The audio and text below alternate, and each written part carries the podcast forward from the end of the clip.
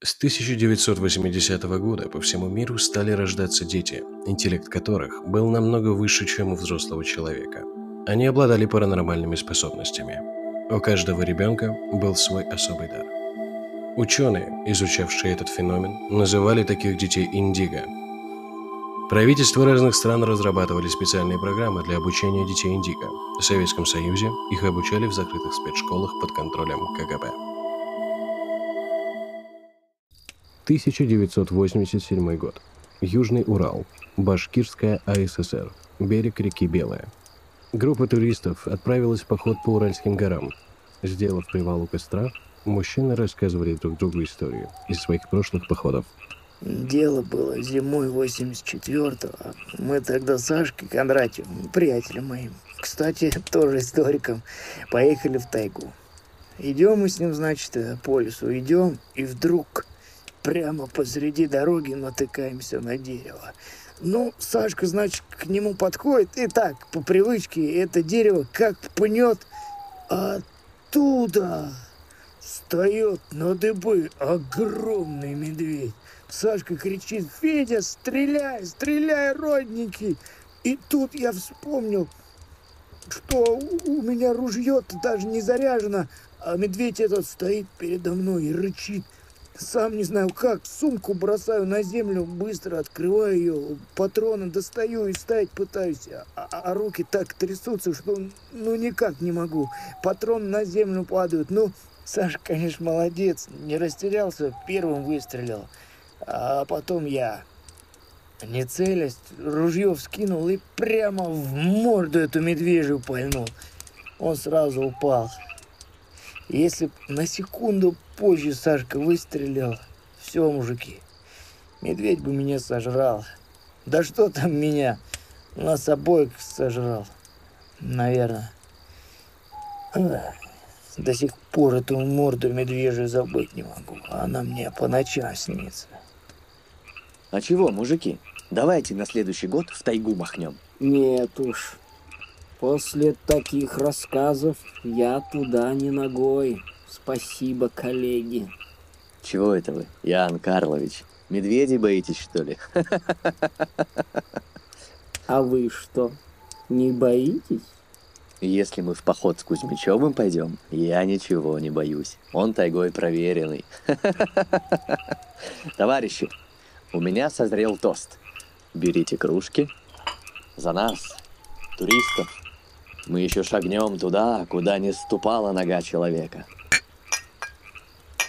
Из палатки вышел мальчик 10 лет. Видимо, рассказы взрослых разбудили его. Он подошел к отцу и дернул его за штанину. Все-таки хорошо бабка самогонку сделала. На совесть, с сахарком. Папа, папа, мне нужно тебе кое-что рассказать. Это очень важно. Ты чего проснулся-то, Димка? Чего случилось? Папа, я все вспомнил. Я вспомнил, кем я был в прошлой жизни. Я был пилотом космического корабля. И летал на Луну вместе с Гагариным, да? Так это тебе приснилось, сынок. Посмеют, всякое бывает.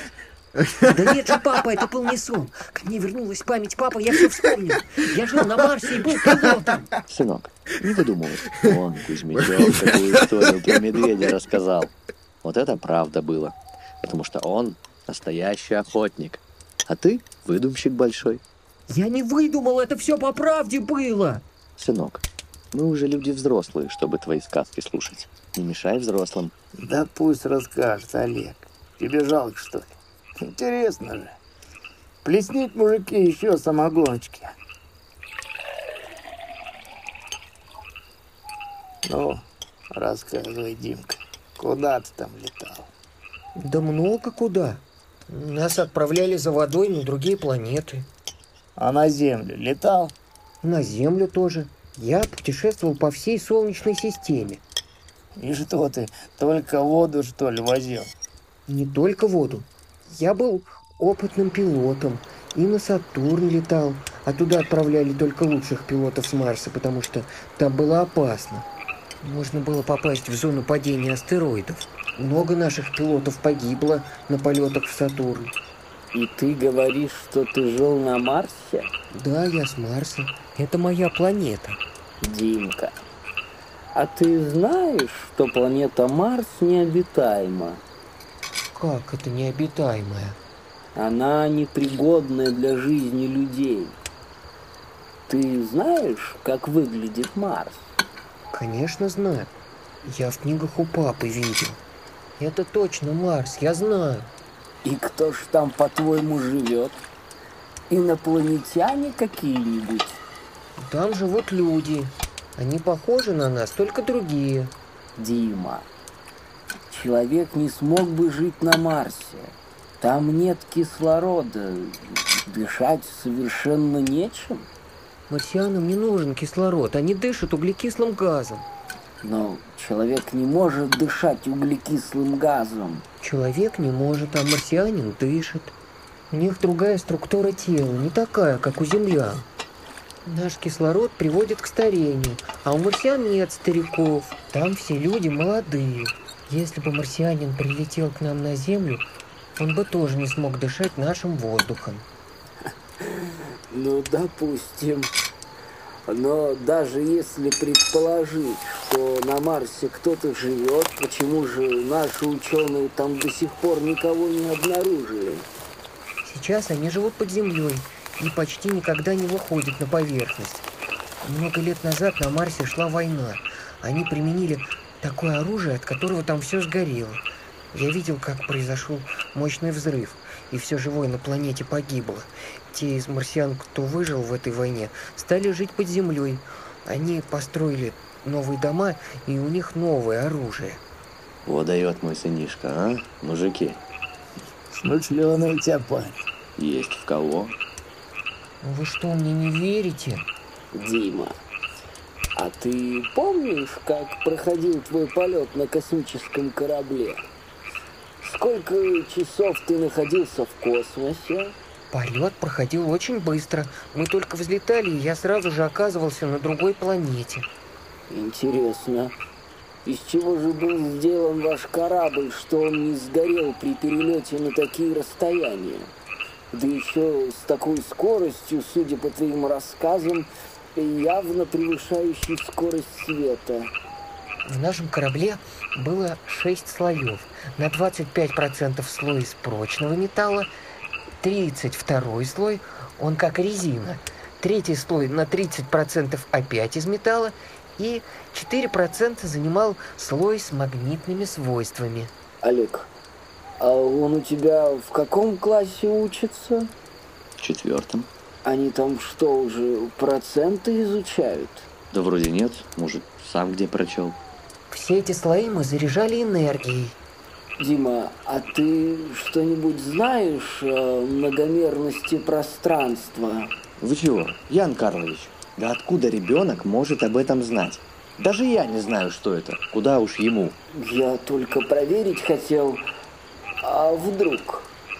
Э, Дима, ты подожди, я только диктофон включу. Диктофон-то вам зачем? Так значит, на Земле ты тоже летал? И на Землю тоже. Это было во времена Лемурии. Лемурии? Ты сказал Лемурии? Да, Лемурии. Лемурии не существует. Это миф. Лемурия погибла много тысяч лет назад. Это была целая страна. Там жили лемурийцы. Они были похожи на людей, только очень умные. И еще у них был третий глаз во лбу. Наука не доказала существование Лемурии. Многие люди считают, что ее никогда не было. Это выдумка, как и Атлантида. Но Атлантида тоже существовала. Правда, я там ни разу не был. Но зато я много раз бывал в Лемурии. Я ее хорошо помню. И что же ты помнишь? Помню, как она погибла. Там случился потоп.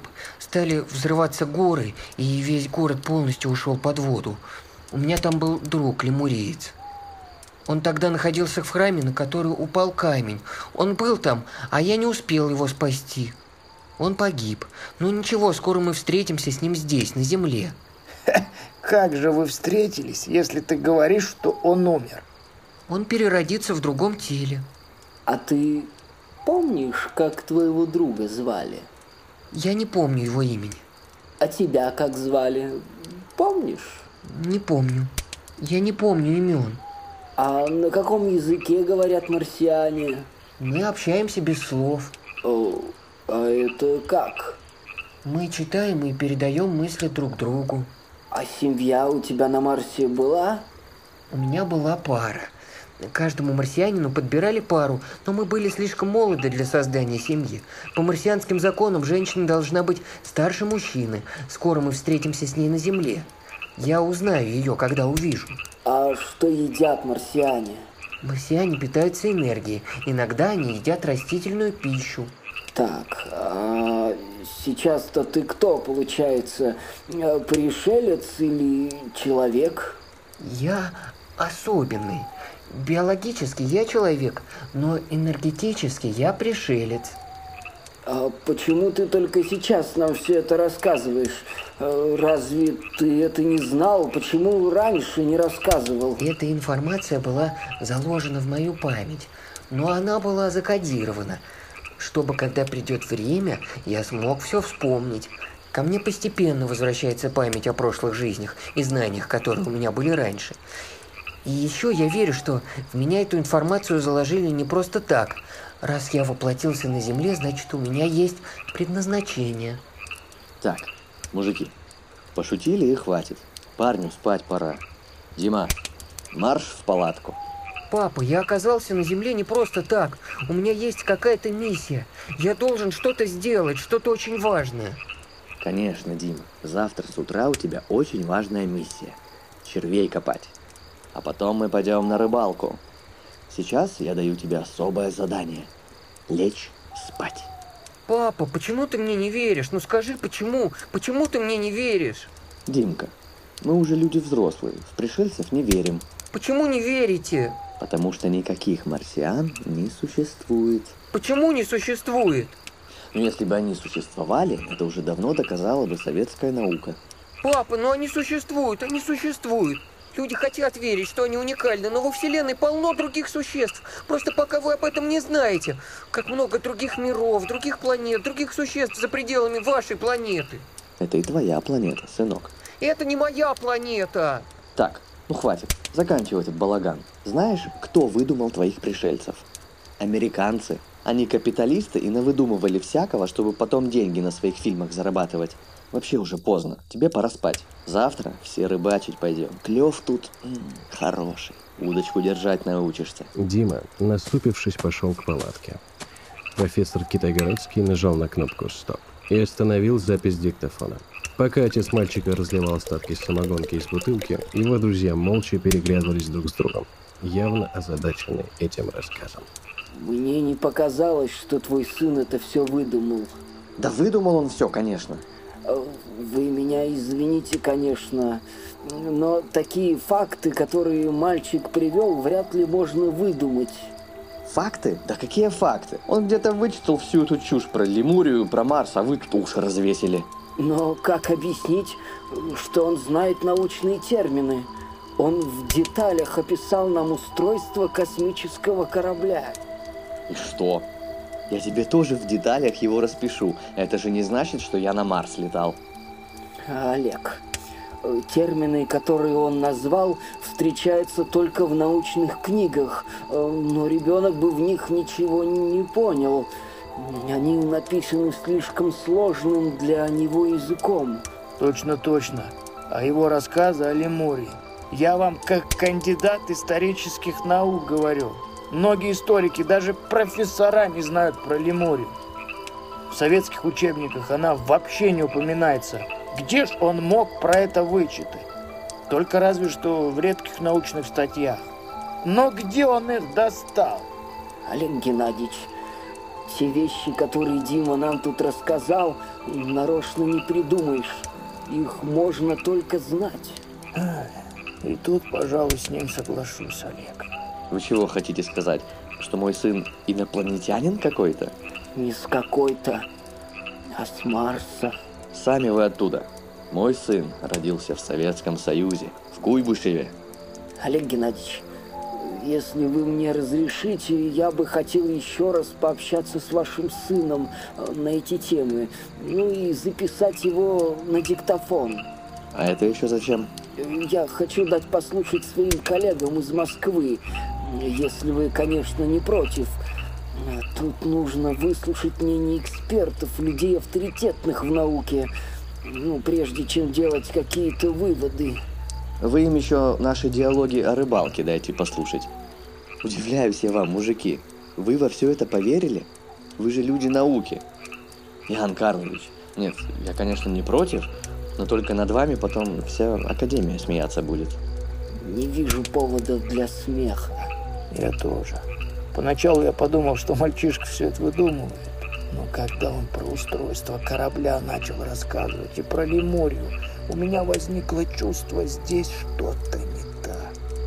Ребенок просто не мог этого знать. Все, мужики, я спать. Завтра с утра идем на рыбалку. Потом об этом поговорим.